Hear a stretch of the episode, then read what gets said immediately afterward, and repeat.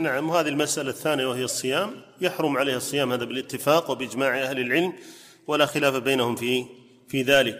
وذكر رحمه الله تعالى أنها إذا حاضت وهي صائمة بطل صيامها صيامها ولو كان قبيل الغروب بلحظة ولو كان قبيل الغروب بلحظة ويجب عليها أن تقضي ذلك تقضي ذلك اليوم. ثم ذكر مسألة أخرى وهي أنها إذا أحست بانتقال الحيض.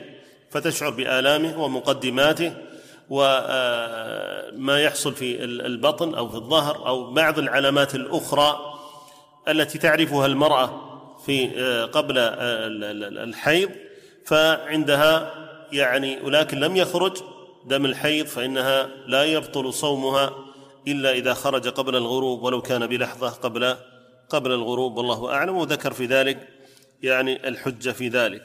كذلك إذا طهرت قبل الفجر إذا طهرت قبل الفجر ثم صام ثم يعني وكان قد نوت الصيام فصيامها صحيح في الصيام الفرض. إذا طهرت قبل الفجر ونوت الصيام فصيامها فصيامها صحيح. وأما إذا يعني حاضت بعد دخول الفجر ولو بلحظة فلا تصوم ذلك اليوم. ولا تمسك ولا تمسك عن الطعام ولا عن الشراب.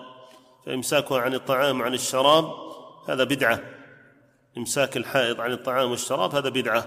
إذا كان تعبدا. نعم.